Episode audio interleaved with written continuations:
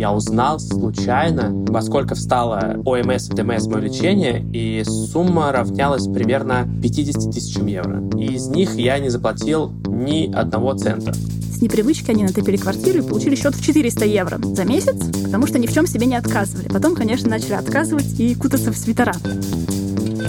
Veuillez prendre la carte. Привет! Это подкаст Тинькофф журнала «План Б», и здесь мы узнаем, сколько стоит жизнь в разных странах и ищем идеальное место для жизни. Меня зовут Маша Долгополова. А я Илья Иноземцев. Мы ищем героев, которые переехали в другие страны, поэтому присылайте ваши истории письменно или голосовыми сообщениями в бот подкастов Тинькофф Журнал. А также можно писать нам на почту подкаст собака ру, а вообще ставьте лайки, подписывайтесь и расскажите своим друзьям про наш подкаст. Это очень поможет победить алгоритмы аудиоплатформ, где мы выходим. Сегодня мы поговорим про Францию. И вот это, конечно, страна, которая всегда меня будоражила. То есть я обожаю просто все. Как звучит французский язык, круассаны, багеты. Вот эта культура крошечных уличных столиков. И я там была дважды, и мечта моих последних лет просто еще разок увидеть Францию. Наконец-то у нас выпуск про страну, где и ты, и я были ну, я точно был много во Франции и подолгу. Я тоже был на Лазурном берегу. А еще я учился полтора месяца в Перпиньяне, городе, вокзал которого Сальвадор Дали однажды назвал центром мира. Еще со мной в школе учился французский одноклассник Гийом. В его доме я проводил лето, поэтому я могу долго рассказывать о своей жизни во Франции, поэтому давай ближе к делу. Ну вот если мы говорим про Францию в контексте иммиграции, то несмотря на то, что Францию я просто обожаю, то когда мы вот думали о том, в какой стране мы могли бы оказаться, почему-то Франции в этом списке никогда не существовало. Ну, то есть мы просто смотрели на карту мира при этом в идеале я хочу оказаться в Европе, потому что мне очень нравится географическое расположение. И у Франции, на мой вкус, самое лучшее расположение. И вот мы просто смотрели на карту и как будто не видели эту страну. И вот недавно мы подумали все таки про Францию и такие, типа, а почему мы до этого вообще про нее никогда не говорили? Видимо, потому что вот если думать про Европу, то кажется, что в Португалии как-то возможно оказаться. Там много людей, все сейчас туда едут. Там с Германией та же самая ситуация. А вот Франция изначально кажется чем-то просто недоступным нереальным, а я как человек практичный люблю все-таки рассматривать какие-то достижимые для себя варианты. Мне кажется, что у меня была какая-то такая мечта в детстве, что вот я выучу язык и уеду в Париж учиться в Сорбонне, потом останусь там жить. И так получилось, что мой первый иностранный язык французский, поэтому эта часть плана, она нормально выполнялась. Еще моя мама выступала в Национальном театре танца Республики Саха, и у театра были гастроли в Ницце, куда они с папой ездили, пока я был мелкой. У нас было много фотографий оттуда и всяких альбомов, и как-то вот с детских лет атмосфера Франции, она мне близка. У меня только один вопрос. На чем все застопорилось? Ты почему ты в итоге не во Франции? Я подготовил ответ. Это, знаешь, жизнь случилась. Мне кажется, что как-то не сложилось просто в университете у меня с французским, потому что на обычных занятиях по языку на юрфаке было скучновато. Все были уровни C1, C2, у меня был диплом B1, и мне ну, приходилось как бы немножко откатиться назад для того, чтобы ну, там, домашку делать, еще что-то. У нас еще были лекции с преподавателем из Сорбона, но на них парадоксальным образом я скучал еще больше, хотя учебник по французскому праву я сохранил, чтобы периодически читать. Ну вот на память. Для этого выпуска мы традиционно поговорили с двумя героями. Они оба изначально приехали учиться, и оба не планировали оставаться там навсегда. Я никогда не была фанатом именно Франции, и конкретно во Францию я переезжать не планировала. У меня уже тогда была квартира своя в Калининграде. Я сделала ремонт зачем-то в своей квартире новой, где я пока еще не планировала жить. Это Катерина. Она уже пять лет живет во Франции. Сначала в Ардеше, а сейчас на Корсике. Накануне переезда в 2018 году у Катерины случилось расставание и выгорание.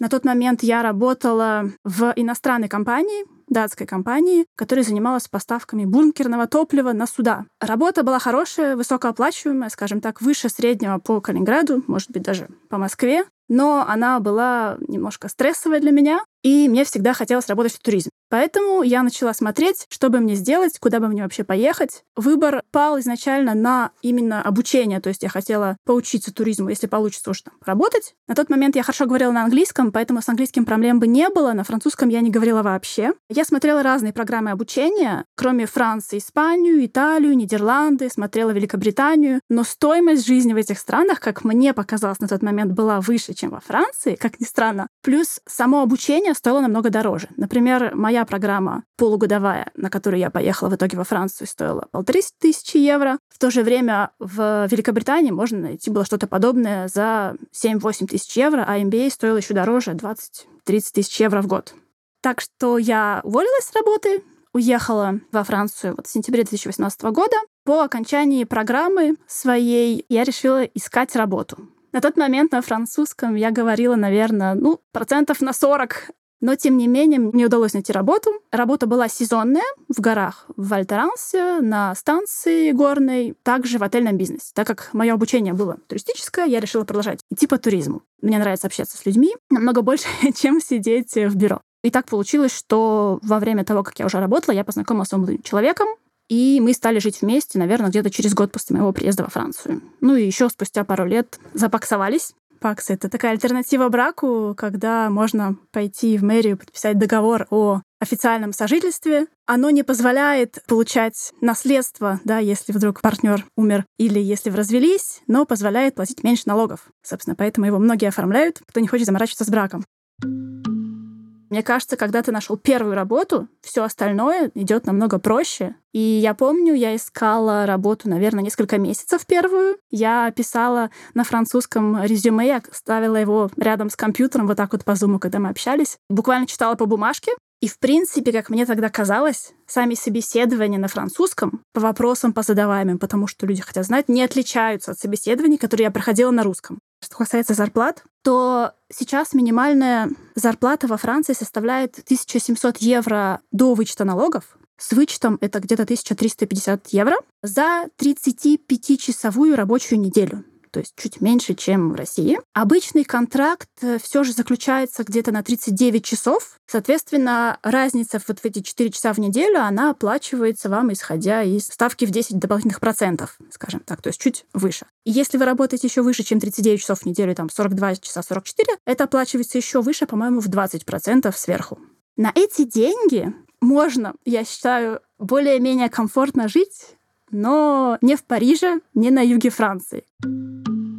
Париж, да, я думаю, что это один из самых дорогих городов все-таки сейчас на континентальной Европе. Работа искалась очень тяжело, денег было очень немного, потому что студенту, живя в Париже, уже без стипендий, которая, естественно, в какой-то момент закончилась, очень дорого. Это Николай Дойников, известный в Твиттере как месье Николя. В Париже Николай живет последние 8 лет и работает финансовым аналитиком. А изначально он приехал во Францию учиться в магистратуре в 2014 году. Сейчас у Николая уже есть французское гражданство.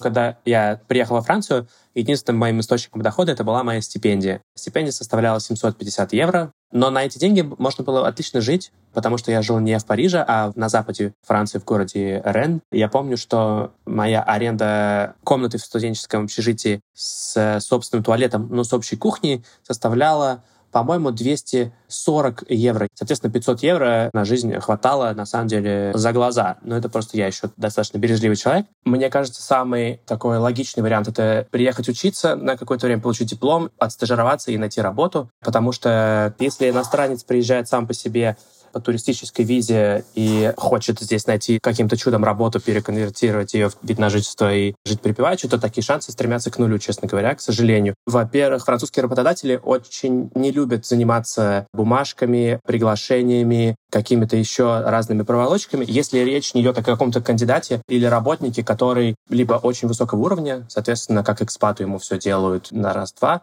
либо, да, это должна быть какая-то очень необычная профессия, где каждый, не знаю, специалист на вес золота, соответственно, под него можно сделать спокойно досье. Насколько я знаю, здесь нужно еще доказать, почему ты берешь иностранного работника, а не местного, грубо говоря. Зачастую этим занимаются юристы, соответственно, это дополнительные издержки. Французы в этом плане не очень любят тратить деньги направо и налево. В среднем, мне кажется, что человек, который начинает работать в таких сферах, как HR, маркетинг, начальный уровень финансового анализа. Я думаю, что на данный момент человек может рассчитывать э, на 40 тысяч в год брутто. Соответственно, я думаю, что это примерно 2000 евро в месяц. Что в зависимости от города и в зависимости от расположения, конечно, можно считать как хорошая зарплата, либо как зарплата, большая часть которой будет ходить на аренду. Естественно, здесь уже стоит вопрос аренды. Но в целом квалифицированные кадры, особенно которые закончили магистратуру в Европе или во Франции, очень редко получается так, что их берут работать на МРОД.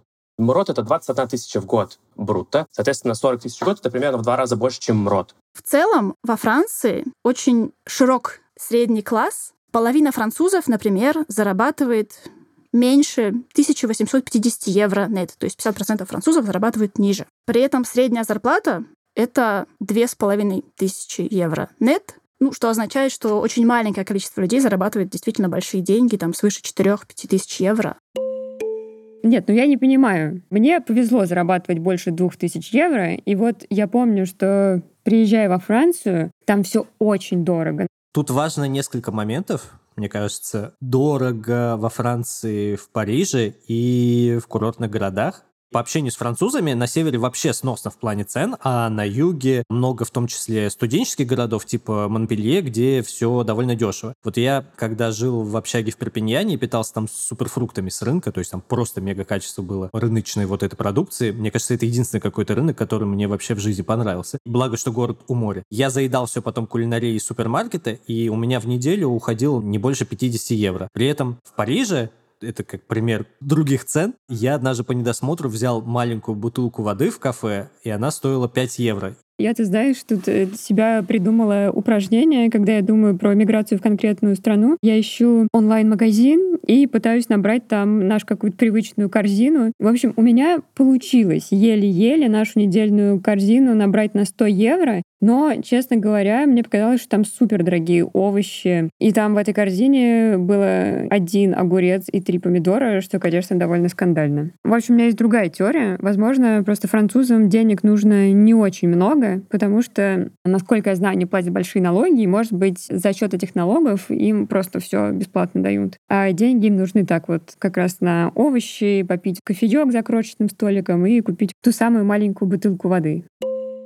Во Франции существует прогрессивная шкала налогов, как и во многих других европейских странах. И, например, если вы зарабатываете меньше 10 тысяч евро в год, то вы не платите налогов совсем. Если вы зарабатываете от 10, там, примерно до 26 тысяч евро в год, то ваш налог на доходы составит 11%. Причем эти 11% рассчитываются не с 26 тысяч, а с разницей между 10 тысячами в год и 26 тысячами в год. Таким образом, налоги не такие страшные, как кажется, потому что ставка максимальная в 45%, она начинает считаться только если вы зарабатываете, по-моему, от 400 то ли 500 тысяч евро в год, что достаточно много. Далеко не каждый француз столько зарабатывает. Причем, если у вас есть дети, другие иждивенцы, вы замужем, женаты, или, может быть, разведены у вас есть иждивенцы, то сразу же для вас начинают работать коэффициенты, которые значительно понижают ваш налог. Таким образом, например, средняя французская семья из двух человек с доходом в 60 тысяч евро нет будет платить примерно там, 5,5% налога, что, в принципе, достаточно немного. Нужно понимать, что налог на доходы, он рассчитывается уже после того, как вы заплатили все социальные взносы. То есть мы берем зарплату 2500 евро, с нее мы вычитаем 20-22% социальных взносов, и из того, что осталось, уже рассчитывается налог. Эти социальные взносы, они возвращаются всегда в виде многочисленных пособий, такие как пособие по безработице, хорошая пенсия, многочисленные пособия, помогающие проходить обучение. Например, за каждый год работы мне начисляется, по-моему, 500 евро, которые я могу потратить на любое обучение, которое я хочу. Также это дороги хорошие. То есть, когда мы платим налог за машину при покупке машины, мы видим, что оно действительно уходит куда положено. Только я порадовалась цифре, что средняя пара платит всего 5,5% налогов, как просто откуда ни возьмись, 22% социальных взносов. Вот знаешь, в последнее время, особенно когда я стал резидентом Евросоюза, я думаю о том, что большие налоги — это не так страшно. У меня, кстати, появилась новая теория насчет налогов. Ну, то есть, когда ты начинаешь жить в стране, то в большинстве случаев ты, наверное, в итоге хочешь прийти к гражданству. Насколько мы знаем, можно прийти к гражданству довольно быстро, если у тебя есть деньги. Ну, то есть там вот эти золотые паспорта стоят от скольки там, от 300 тысяч евро до 500 тысяч евро или до миллиона. В общем, какие-то такие цифры, которых как бы у меня нет, и вряд ли они как-то скоро у меня появятся. И вот моя теория заключается в том, что ты можешь, например, посчитать, сколько налогов в год ты будешь платить, и умножить их на то количество лет, которое тебе нужно будет провести в стране до паспорта. И, по сути дела, это будет та стоимость паспорта, которую ты в итоге заплатишь вместо вот этих вот полумиллиона евро. В общем, когда я читала для себя вот эти какие-то налоги в вакууме, сколько я заплачу, там получалось что-то в районе 50 тысяч евро. Ну, это вот если взять какую-то такую мою среднюю зарплату, которую я, наверное, смогу все-таки зарабатывать. И, в общем, кажется, что довольно доступным в итоге получается паспорт по этой теории. Хоть я и обожаю Францию и всю эту свободу, равенство и братство, кажется, что в сочетании с высокими арендными ставками налоги становятся довольно обременительными. Цена аренды квартиры в Париже за квадратный метр равняется 30 евро. То есть, если мы говорим про квартиру 40 квадратных метров, она будет стоить от 1200 евро, а возможно и больше. Зависит от собственника и от состояния квартиры, от спроса на нее. Есть такие известные студет. Это еще одно название. По-французски у нас называется «chambre de bonne». Это такие комнатушки под крышей османовских домов, которые раньше были предназначены для прислуги. В среднем площадь такой комнаты 9 квадратных метров. Что интересно, что 9 квадратных метров — это легальный минимум, который арендодатель может сдать в аренду арендатору. Все, что меньше, легально сдавать нельзя. Но даже такие случаи бывают.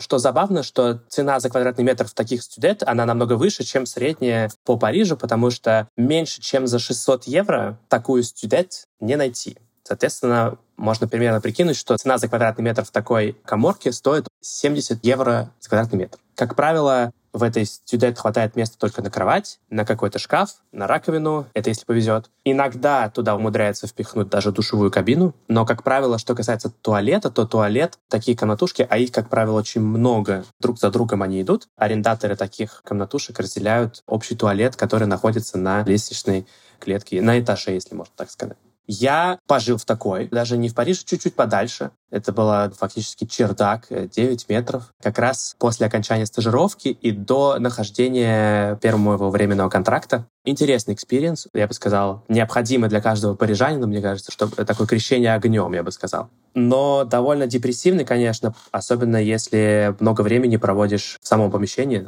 Я не представляю, например, как в таком переживать такие кризисы, как ковид, или когда у тебя просто нет возможности постоянно куда-то выходить. У меня такая возможность была, потому что я путешествовал в кампус, где я искал работу, э, потому что физически очень быстро устаешь от 9 метров, и, но даже после 3-4 месяцев такого пребывания в студент, конечно, замечаешь, что очень депрессивно, очень депрессивно. Поэтому очень популярна во Франции формат, который называется коллокасион. Это когда несколько человек, знакомые или незнакомые, снимают комнату или часть жилплощади какой-то общей, да, с общей кухней, возможно, с общим туалетом. Соответственно, у человека встает выбор. Либо он платит 600 евро, и у него есть вот этот студент 9 метров, в которые он не может даже развернуться, либо он может взять эти 600 евро и договориться с кем-то снять квартиру совместно, и, соответственно, у вас на двоих уже будет 30-40 метров, у каждого своя комната, пространство для маневра, хорошая, не знаю, кухня, санузел, все вместе.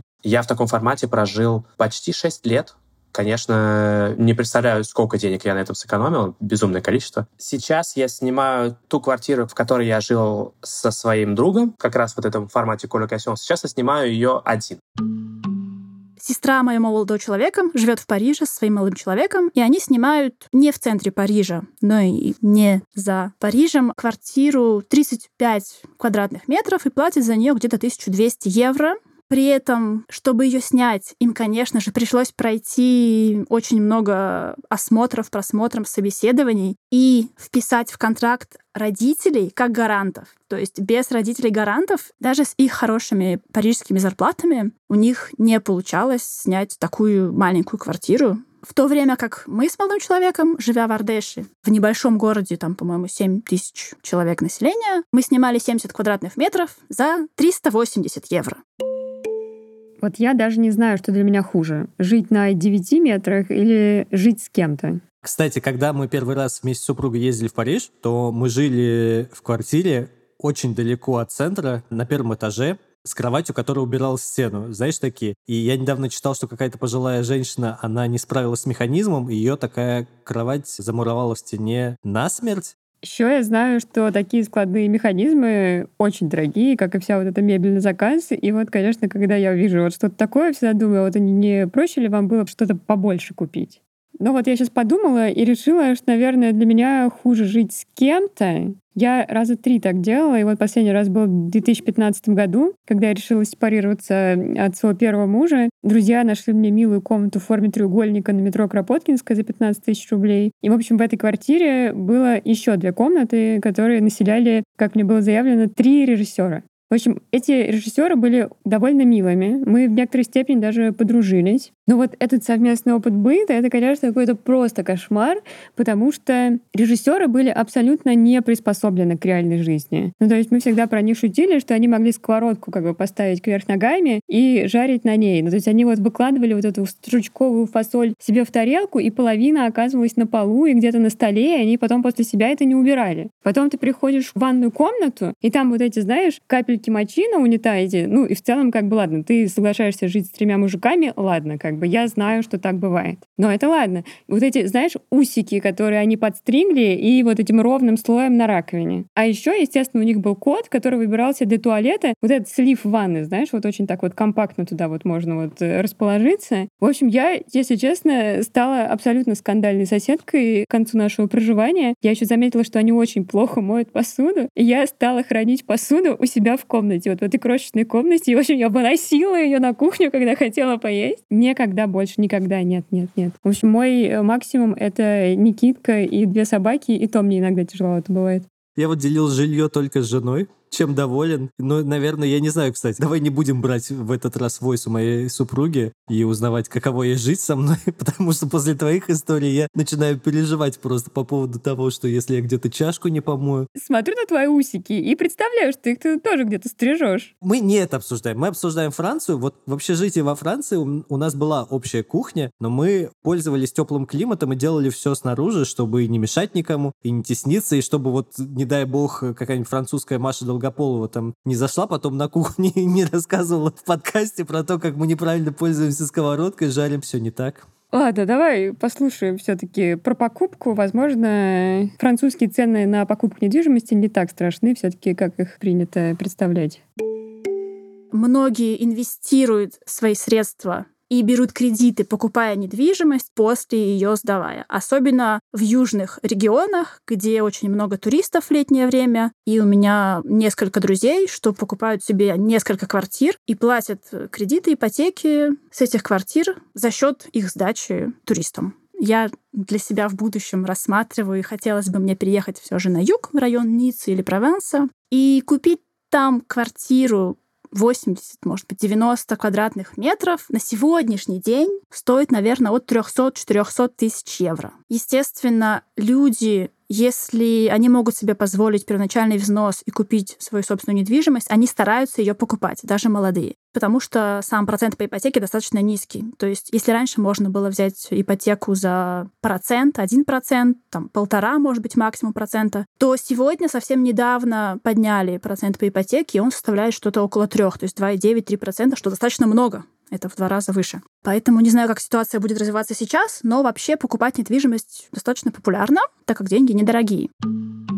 Во Франции нет такого понятия, как необходимый первоначальный взнос, но если у человека нет первоначального взноса, то, соответственно, всю сумму он должен взять кредит. Но по закону любой человек не может набрать кредитов так, чтобы его месячные выплаты превосходили 35% от зарплаты.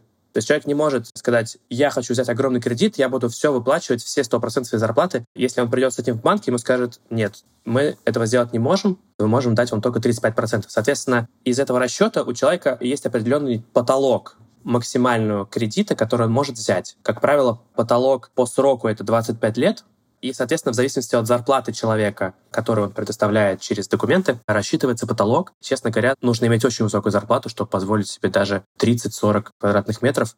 Стопроцентно взяв сумму в кредит. Более того, во Франции есть очень интересная штука, которая еще больше отталкивает людей от покупки недвижимости. Это госпошлина на передачу права собственности. Эта госпошлина для нового жилья составляет 3% от цены сделки, а все, что купили на вторичном рынке, 8%. Можете представить, скажем, если я хочу купить квартиру 40 метров в Париже по цене 400 тысяч, мне нужно заплатить около 32 тысяч евро просто за то, чтобы на меня переписали эту квартиру. И от этой пошлины практически никак не избавиться, только если речь не идет о какой-то социальной программе малоимущих, либо как, есть какие-то программы, когда эту пошлину либо уменьшают, либо вообще стирают, но таких случаев, мне кажется, 1%. Купить, конечно, трудно, непросто. В среднем цена за квадратный метр в Париже для того, чтобы купить 10 тысяч евро. То есть вы можете просто взять метраж квартиры, прибавить туда 4 нуля и примерно прикинуть, во сколько вам может стать это жилье. Если мы берем районы ближе к центру, такие как первый, второй, третий, четвертый, пятый, шестой,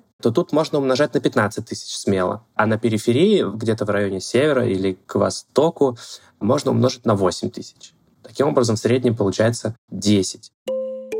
Ну что ж, парижская квартира, 50 метров, видимо, что уже считается довольно роскошной жилплощадью, стоит всего лишь в два раза дороже нашей московской квартиры до событий 24 февраля. Заработать, наверное, такие деньги можно при большом желании, но будет больно. В целом, я бы уже на этом этапе сказала, что никакого Парижа лично для себя, но вот насчет юга еще можно подумать. К слову о юге. Как рижанин спрошу, а как там с коммуналкой обстоит вопрос? Что касается коммуналки, зависит от региона. Например, на юге, где 300 дней в году светит солнце, то диваны плесневеть точно не будут. На севере намного холоднее. Если брать наш опыт, то в среднем коммуналку за квартиру 70 квадратных метров мы платили где-то 150 евро в месяц. Мы не топим квартиру. Я вообще любитель 20 градусов. Для меня это очень комфортная температура в квартире. Зимой в самые холодные времена может быть на улице 0 градусов и в квартире, ну, 19. При этом мы сохраняли свой чек в 150 евро в месяц, мы, наверное, больше особо не платили. Но у меня есть подруга, которая жила намного севернее во Франции. В первые месяцы, когда они еще только начинали жить в этом городе, с непривычки они натопили квартиру и получили счет в 400 евро за месяц, потому что ни в чем себе не отказывали. Потом, конечно, начали отказывать и кутаться в свитера. То есть французы, в принципе, предпочитают достаточно прохладную температуру для нашего русского понимания, то есть 20-21 градус — это уже прям тепло и комфортно. Например, родители молодого человека спят с открытым окном даже зимой, конечно, укутавшись в одеяло, но для них 15 градусов — это комфортная температура. И тут я кричу но! Я просто знаю, насколько ты не любишь вообще э, вот эти все приколы с отсутствием отопления, поэтому у меня для тебя есть леденящая история. Мы гостили у моей сестры в Париже, пока она была в командировке, и у нее накануне нашего приезда сломались электрические батареи. Это было начало декабря. Мы приехали, и Париж резко накрыла метель и минус 5-7 градусов. И что случилось? Во всех магазинах электроники и, ну, там, вот каких-то супермаркетов все обогреватели просто начисто раскупили. Мы нашли какой-то маленький вентиляторный обогреватель, который сушил воздух намертво, то есть его ставишь на 10-15 минут, а дальше у тебя просто все, носоглотка, горло, просто все начисто высыхает, пьешь воду литрами, при этом не то чтобы особо тепло, но при этом воздуха не хватает. И, короче, Короче, дома было прям очень холодно. Мы даже не спасались, укутавшись в плед. Все равно мерзли. Даже горячую воду включали в ванной, чтобы как-то попробовать, ну, там, прогреть квартиру. А становилось, ну, как-то, знаешь, так влажно при этом.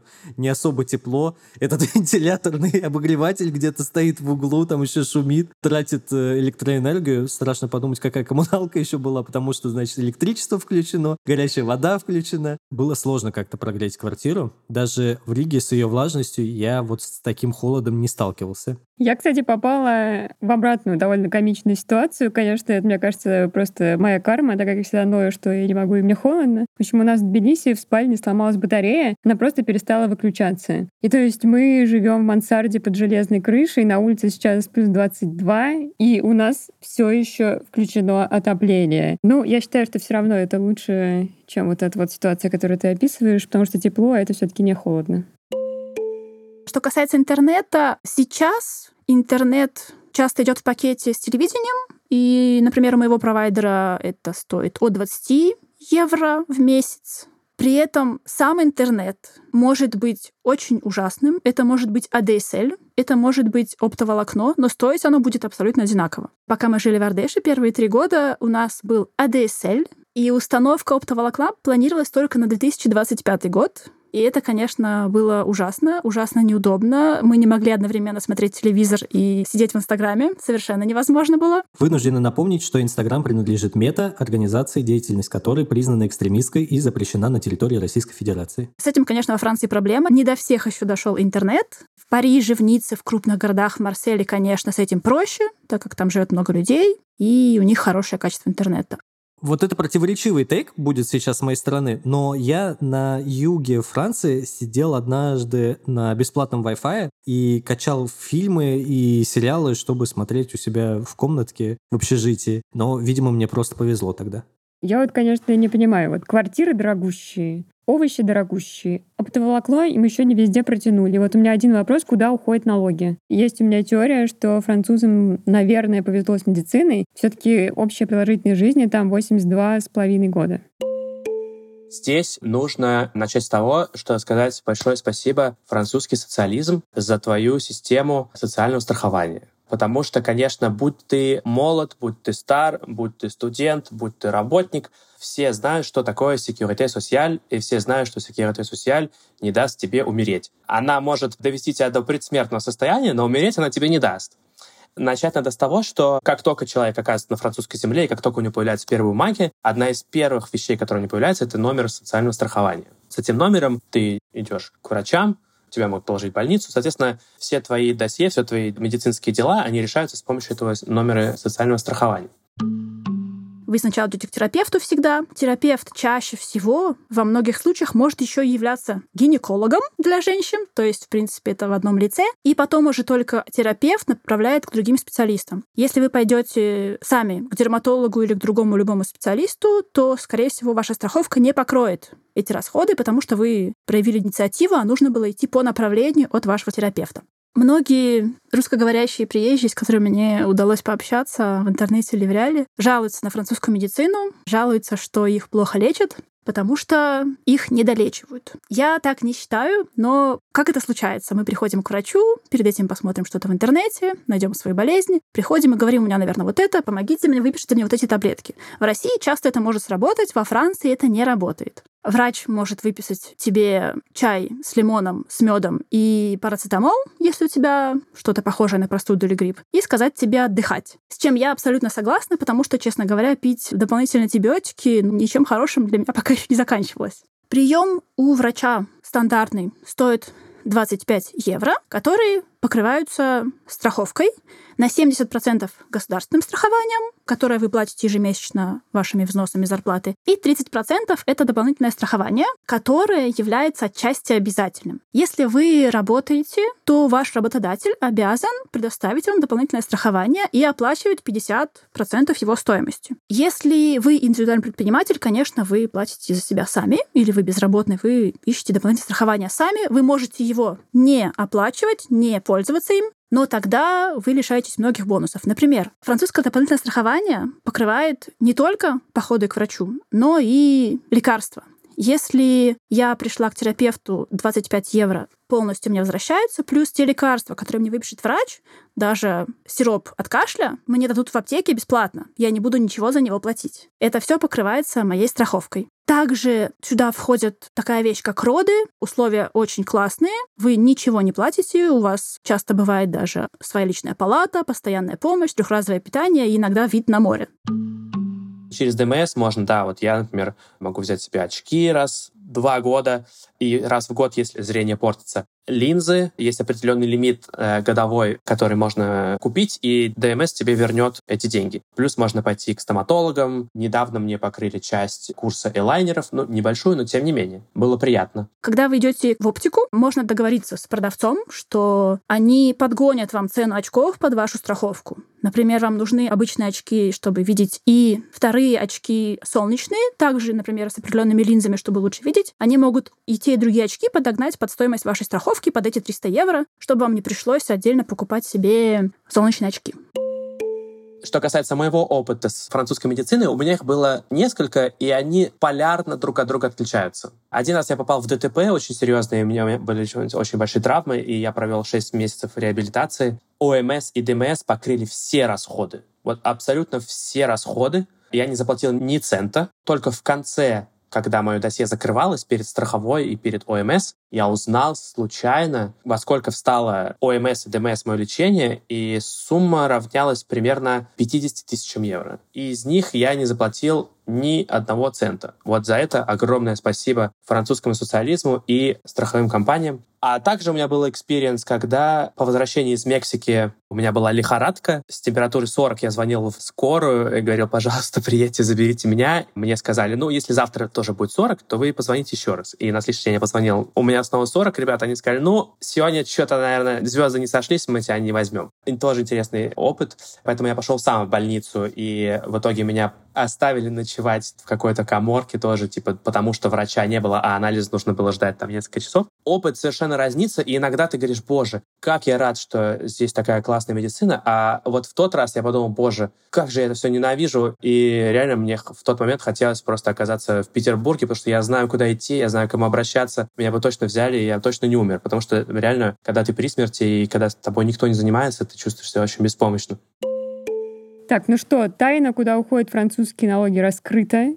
Я каждый раз, конечно, плачу, когда мне нужно заказывать новые очки, потому что вот это почти всегда 20 тысяч рублей. А тут я еще после этих интервью сразу загуглила, знаешь, капсом «Иммиграция во Францию, диабет первого типа». Как я поняла, инсулин и всякие расходники покрываются там почти полностью. То есть, как писали люди в интернете, цены на инсулин я взяла с официального сайта, так их обычно никто не знает. Фармацевты в аптеке в обморок упадут, если вы инсулин придете за живые деньги покупать. Переходим к номинации «Еда», по которой Франция вырывается в лидеры среди рассмотренных нами стран. Когда я был студентом, самый главный критерий, это, конечно, было поесть подешевле. Соответственно, зачастую это было, не знаю, стручковая фасоль, какой-то замороженный говяжий стейк, сходить на рынок, это вообще казалось для буржуазии, соответственно, я просто посмотреть ходил. Но даже когда ты студент, в целом я считаю, что человек может себе позволить хорошую еду. Что мне нравится во Франции, что даже самый низший эшелон еды по качеству, он все равно очень хороший. Тебе не надо выбирать между тем, чтобы есть плохую еду и есть хорошую еду. Выбор есть хорошую еду или выбор есть еду получше и намного лучше. Конечно, когда растет уровень дохода, у меня очень сильно изменились пищевые привычки. Ну, во-первых, потому что я в целом полюбил, Франция привила вот эту любовь к еде, внимание к тому, что ты ешь, внимание к качеству продуктов, откуда что производится, сделано ли это в промышленном масштабе или каком-то более локальном. Если я буду говорить про еду, которую я покупаю себе домой на неделю, в расчете на то, что я готовлю по вечерам на выходных, в среднем у меня выходит, скажем, от 70 до 100 евро в неделю. Я до сих пор не привык и не принял для себя концепт заказа еды домой, хотя у нас сейчас целый бум в Париже, бесконечное количество операторов, которые возят тебе еду за 15 минут. Плюс, вы знаете, в этом есть какая-то, не знаю, своя медитация, свой шарм, да, прийти в магазин, выбрать каждый свой овощ, выбрать каждую свой, не знаю, сыр, поговорить с продавцами, а иногда можно зайти на рынок и поболтать там, и тебе еще что-нибудь сверху дадут. И как-то все-таки это намного больше популярно сейчас во Франции. И я думаю, что это то, что останется с нами здесь еще надолго. Очень много кто вокруг меня готовит. У меня готовит начальник, у меня готовят мои лучшие друзья самая популярная мысль, мне кажется, на злобу дня, это что если ты не знаешь, о чем поговорить с французом, поговори с ним о еде.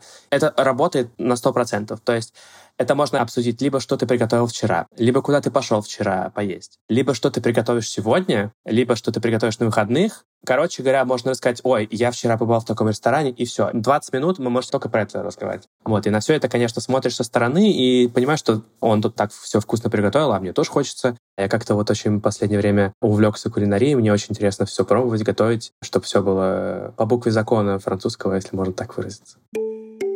В общем, Николай настолько вдохновился, что даже пошел в кулинарную школу. Кстати, у меня что-то очень много теорий, конечно, в этом выпуске, но моя очередная теория, что надо переезжать в ту страну, чью кухню ты любишь. Поэтому все тяготы иммиграции хотя бы будут для тебя сглажены классной едой, которую ты там сможешь есть каждый день. И вот поэтому я бы, например, не смогла жить в Италии. Я не люблю ни пиццу, ни пасту, просто на дух не переношу. А вот во Франции я бы точно смогла, потому что я обожаю круассаны, багеты, эклеры, профитроли. Я обожаю тартар. И если бы это было гуманно, то я бы просто только делала, что питалась фуагра. Вот единственная только моя проблема с сырами. Я однажды была в славном городе Страсбурге на русско-французской свадьбе, и вот там, кажется, после всех десертов вывезли стол с сырами. Надо было каждый как-то попробовать. И я, кажется, сдалась этой целью. И вот я, конечно, абсолютно не распознала ни в одном из этих сыров что-то съедобное. Ну, слушай, с сырами у меня такая тема. Я вот ими прям грезил со школы. Я помню книжку «Малыш Николя» Сампа Гассини, и вот там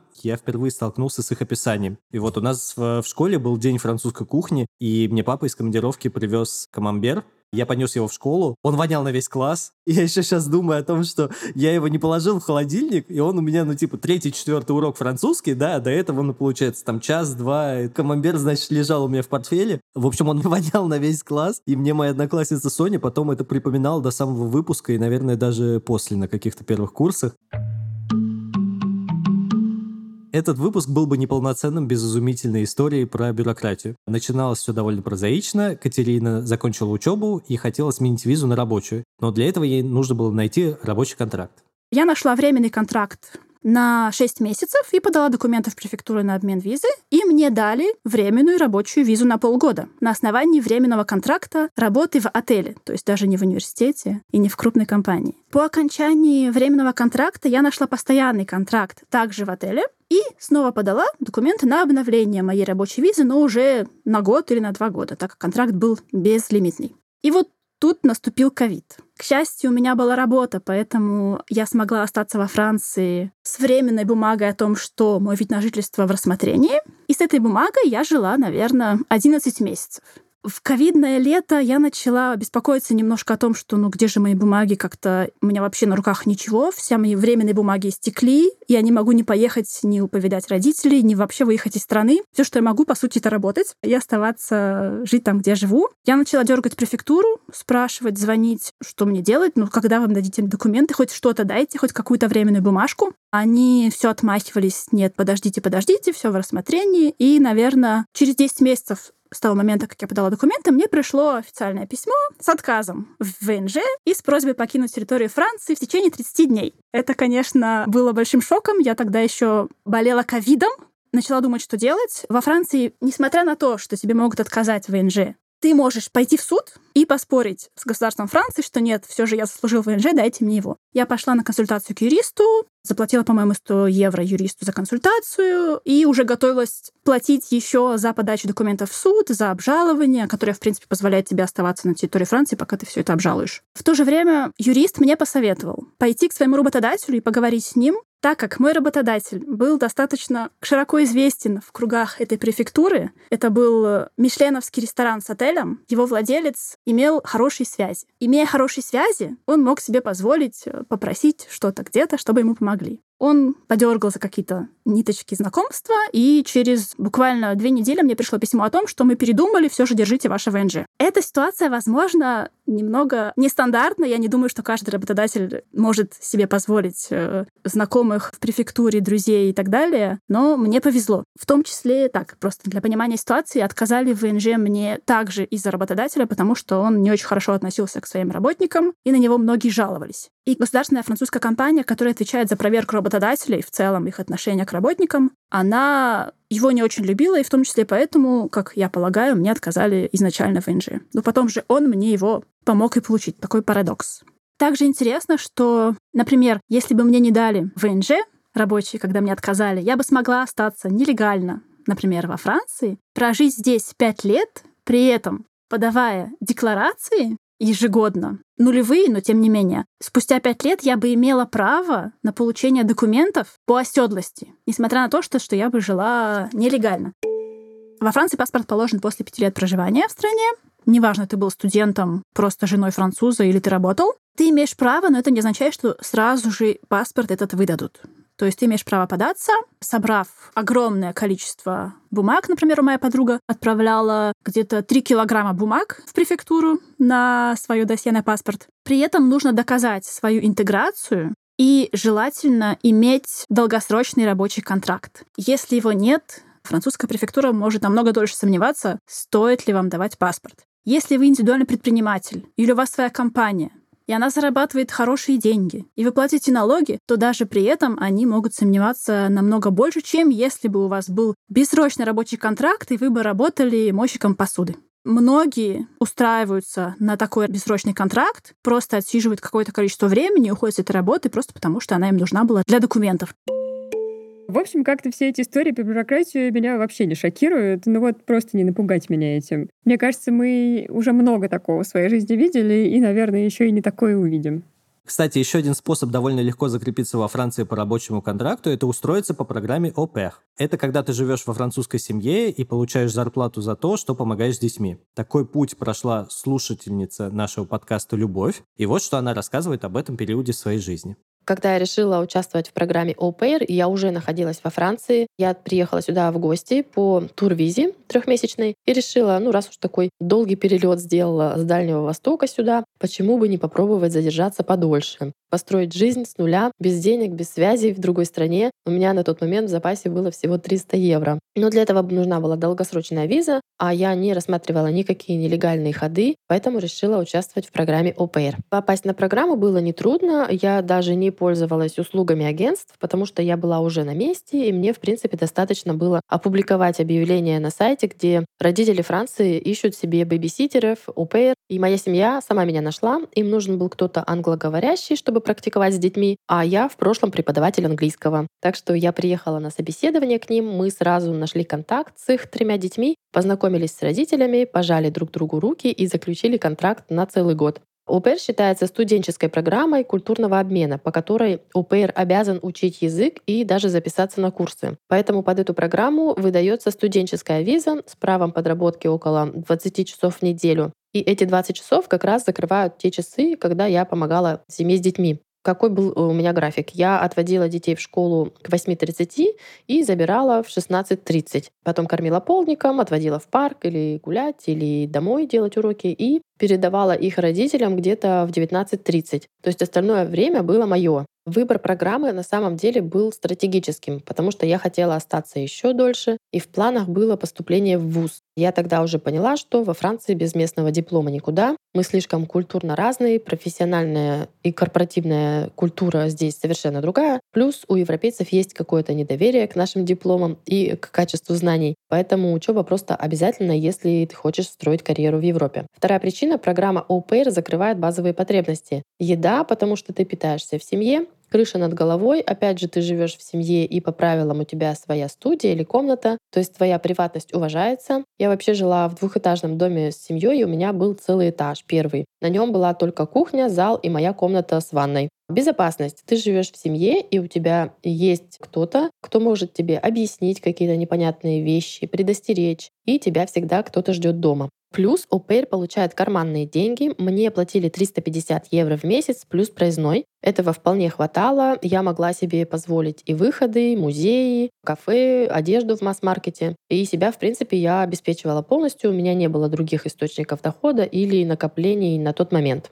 Несмотря на то, что семья была примерная, дети были исчадием ада. Постоянно ругались между собой, но я справлялась, так как был опыт. А вот девочка после меня, тоже, кстати, из России, она убежала из этой семьи, собрала вещи, сказала, что уезжает путешествовать на выходные, а сама просто уехала в никуда навсегда. У меня с родителями были хорошие отношения. А я вообще знаю много примеров, когда у УПР и семьи все проходит очень душевно и гладко. Эмоции в целом положительные, потому что эта программа в первую очередь выполнила стратегическую роль, дала мне время подготовиться и поступить в ВУЗ в Париже. После поступления я не стала продолжать программу, хотя можно так делать и совмещать учебу в ВУЗе и программу УПР. Но мне хотелось уже жить своей жизнью, иметь свое жилье. А я на тот момент уже была взрослая. Когда я начала программу, мне было 27 лет. И в России я уже давно жила самостоятельной жизнью. А тут на момент оперства мне снова пришлось окунаться в семью со своими правилами. Ну, в общем, такое. Мне тогда было вполне достаточно одного года, чтобы просто хорошо подтянуть язык, присмотреться, самое главное, что и как происходит в новой стране, и начать уже жить самостоятельной студенческой жизнью, которой я и хотела. Кстати, с тех пор Любовь уже успела отучиться в Новой Сорбонне, построила карьеру и уже получила гражданство. Но мы, как всегда, рады за все истории со счастливым концом. Думаю, к бюрократии и процессу получения паспорта можно привыкнуть, но есть вещи, к которым привыкнуть будет сложно это забастовки. К забастовкам я не могу привыкнуть даже сейчас. Изначально я их э, воспринимала с юмором, думала, ну, бастует, смешно, интересно, такие забавные французы. То, конечно, когда начинаешь жить и сталкиваешься с этим на какой-то ежедневной месячной основе, оно начинает немножко бесить. Особенно если вы живете в Париже. Я не знаю, как люди живут в Париже. Там забастовки происходят еженедельно, постоянно какие-то проблемы то с мусором, то с транспортом провинции намного проще, там нет такого количества забастовок, но все равно. Например, прошлым летом мы также жили на Корсике, и бастовала почта, и неважно, и все посылки, все заказы, все письма, чтобы вы не заказывали, оно не приходило в течение полутора месяца. Так как Корсика — это небольшой остров, то магазинов, естественно, там немного, и для меня это стало прям большой проблемой. Я думала, не потеряли ли меня такие посылки. Также прошлым летом бастовали нефтеперерабатывающие заводы, и во всей Франции были большие проблемы с бензином. То есть, чтобы найти заправить свою машину, нужно было объехать, я не знаю, 6, 8, 10 заправок. И простоять на каждой еще по часу, чтобы понять, что там нет бензина. Это ужасно. Я не участвую в этих протестах, по большей части потому, что по будням я работаю. Я все-таки работаю в частном секторе, а бастуют, как правило, все-таки бюджетники.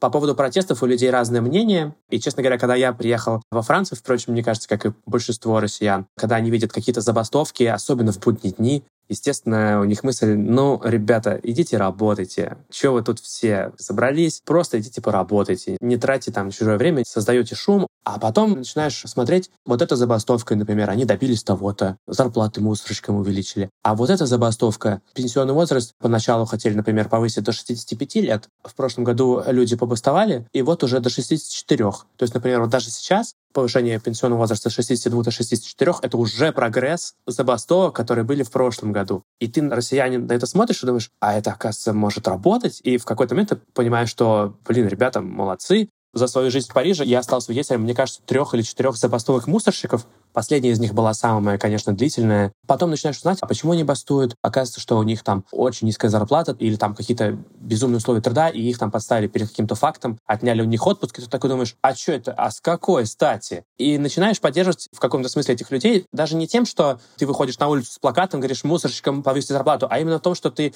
проходя мимо вот этих вот гор, да, мусора, которые воняют, и ты понимаешь, что они воняют, тебе неприятно. Потом ты начинаешь думать, типа, почему, почему, почему? И я понимаю, что люди борются за свои права, за лучшую жизнь, и это круто. И я понимаю, что несмотря на то, что я работаю в частном секторе, возможно, когда-нибудь э, что-то произойдет такое, что я могу сказать, ну вот у меня есть, например, мой синдикат, я с ним никогда не контактировал, но я вот к ним сейчас обращусь и скажу, что вот у нас тут отнимают два дня отпуска, непонятно почему, вот давайте мы тоже побастуем. Я когда слушала эти истории, то осознала, что сталкивалась с забастовками оба раза, что ездила во Францию. Первое, это когда мы с друзьями только приехали в Париж. Мы ехали из аэропорта на метро, и вот мы вышли со станции где-то неподалеку от района Монмартр, и мы обнаружим себя просто в центре какой-то заварушки. Ну, то есть там вся улица покрыта толстым слоем какого-то мусора, эти мусорки перевернуты, за ними прячутся люди. Параллельно там просто полиция в шлемах и со щитами куда-то бежит. Так как мы приехали из России, нам надо поскорее в отель, и там уже подниматься на Эйфелеву башню, это мы просто продолжили катить наши чемоданы, не обращая внимания, что вот рядом бегут полицейские со щитами. В общем, все закончилось хорошо. Я вот не сталкивался с забастовками, но у меня был иной тип заварушки, как ты выразилась. Меня пытались ограбить во Франции, это единственный мой такой э, зарубежный опыт. Так-то меня только в России грабили. Короче, мы ехали с моей подругой с пляжа на автобусе, и у меня стоял рюкзак на коленях, и там были ключи, деньги, даже мои документы. Парадоксальным образом я боялся это все свое добро оставлять в своей комнате, вдруг там бы украли. Но у меня в итоге дернули рюкзак на какой-то из автобусных остановок. Ну, это сделал какой-то пацан, и вот просто побежал в открытую дверь, а я секунды две просидел в э, шоке, прокрутил в голове все варианты того, что со мной будет, если я не верну ключи, документы и деньги, ну и мне пришлось бежать. А это же поездка с пляжа, я бегу в сланцах, то есть у меня вот эти вот штуки, которые врезаются между моим большим и указательным пальцем на ногах, ору на французском, типа, помогите, грабят. В итоге парень устал от меня убегать, он э, вытащил просто кошелек на бегу и бросил рюкзак. Меня в целом такой вариант устраивал, но мне потом еще и кошелек вернул какой-то проезжавший мимо велосипедист. И знаешь, я чувствовал себя, ну, как вот на финише какого-то марафона, потому что там велосипедист такой меня хлопает по плечу и говорит, слава богу, что все получилось забрать назад. Я чувствую себя максимальным победителем, иду на остановку, и вдруг товарищ этого воришки, чувак, который стоял в автобусе вот рядом с моим грабителем, он идет чуть ли не под ручку с моей подружкой, я встаю столбом, думаю, что это какой-то розыгрыш. Парень подходит ко мне, и я в этот момент у меня... С одной стороны, я думаю, блин, сейчас окажется, что это прикол, а второе окажется, что это еще какой-то новый виток истории, но парень говорит, типа, извини, пожалуйста, я не знал, что мой друг может такое вообще сделать. Он никогда такого не делал, прилежный вообще пацан, вот. Ну, это, конечно, одна из твоих классических историй, которую я слышала много раз. Лучше, конечно, только когда тебе глаз ложечкой хотели вытаскивать. Так, хорошо. Вторая моя история связана с забастовкой железной дороги. И, в общем, я села на поезд Париж-Ницца, и почему-то поезд очень медленно ехал и очень много останавливался часто. Нам в какой-то момент сказали, что, ну, сорян, что-то забастовки, в общем, мы будем ехать еще очень долго. И мы приехали вместо, кажется, 8 часов вечера вечера, 12 ночи. В общем, я села на какой-то ночной автобус поехала на этом автобусе, и там вот еще вот не так было развито, что ты мог вот телефон и карту открыть и смотреть. В общем, это какие-то были исторические времена. В общем, я в итоге вместо Ниццы уехала почти в Канны, вышла и пошла я по этому шоссе, там это уже было 2 часа ночи, я иду по шоссе пешком, одна, темнота, я еще почему-то в новых кроссовках, которые мне жмут так, что мне кажется, что у меня сейчас кровь будет прямо вот из кроссовок сверху выливаться. Я не могу найти этот адрес Airbnb, который у меня есть, ну вот просто ну, я не могу. Типа, вот есть улица, но дома нету. В итоге я дохожу до какой-то кебабной, захожу в нее, и там вот кебабная — это как бы единственное, что работает вообще в Европе, когда все остальное закрыто. Захожу и просто начинаю реветь. И какие-то арабы начинают меня успокаивать и говорить, сейчас, сейчас, сейчас мы все сделаем. Арабы не говорят на английском, только на французском. В итоге они в 2 часа ночи находят какого-то человека, который говорит на английском по телефону, дают мне телефон. И как-то вот мы с ними объясняемся, я им рассказываю, что мне нужно найти, значит, эту вот комнату, которую я себе сняла. В общем, они находят этот дом как-то на карте, тоже там через знакомых, и один из арабов везет меня на кабриолете в это жилье. И там время, ну, уже просто, я не знаю, это 4 утра, наверное.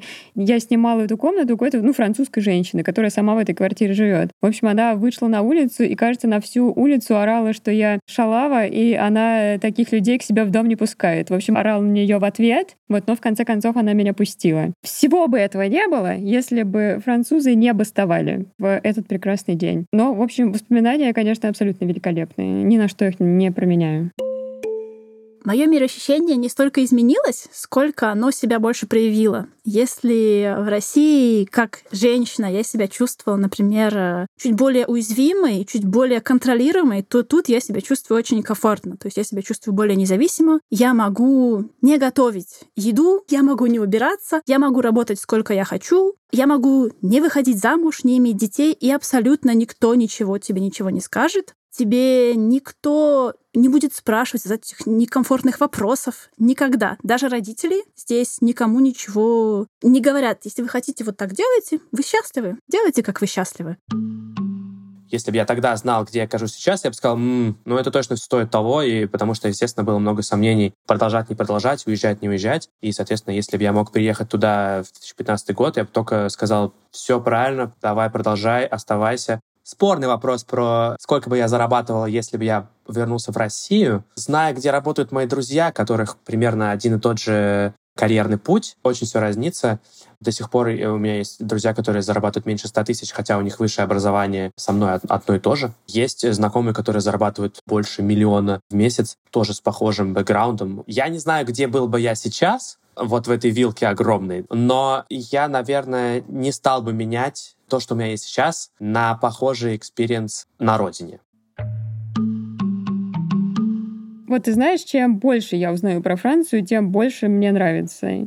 Хочется уже откреститься от капитализма и примкнуть к социализму, и вторую часть жизни провести в этой какой-то более бережной среде, где тебе заботятся, то есть ты не станешь каким-то супер богатым, но знаешь, что ты не умрешь на улице и будешь там себе неспешно сидеть за этим маленьким столиком. Вот единственное насчет себя, я не уверена, что у меня будет все-таки столько энергии и мотивации, чтобы пройти этот долгий путь. Как я поняла из рассказов наших героев, процесс интеграции все-таки довольно длительный. Надо сначала поучиться, параллельно выучить французский, потом, вопреки вообще всему, найти эту первую работу, потом найти постоянный контракт. В общем, как-то долговато. Я думаю, что как будто бы самое сложное вернее, самое отличающееся от других стран э, в плане пути гражданства, что ли, к интеграции, то, мне кажется, единственное здесь отличие — это язык потому что французский язык, ну, не английский язык, да, ну, то есть это похоже на ситуацию, наверное, с Германией, потому что, ну, вот есть какой-то местный язык, который, ну, в целом является блокером для того, чтобы и работу искать и так далее. Остальные вещи, мне кажется, ну, похожие в любых, особенно европейских странах, они всегда будут вот такими. Мне при этом кажется, что с языком тут все играет новыми красками, и сто процентов захочется остаться на подольше во Франции. Местная культура, наверное, одна из самых интересных. Общественная жизнь тут тоже не даст заскучать. В общем, мой вердикт, я бы переехал без вопросов. Ну что, беспрецедентный случай. Мы единогласно оставляем Францию в нашем топе. Это был подкаст «План Б». Спасибо, что дослушали нас до конца. Еще раз призываю вас подписаться на нас на любой удобной для вас подкаст-платформе, поставить там оценку. Еще мы ждем ваших войсов или сообщений в боте подкастов Тинькофф журнала. Ну или вы можете написать нам на почту по адресу подкаст собака ру. Я Илья Иноземцев. А я Марта Долгополова. Встретимся через две недели. Пока.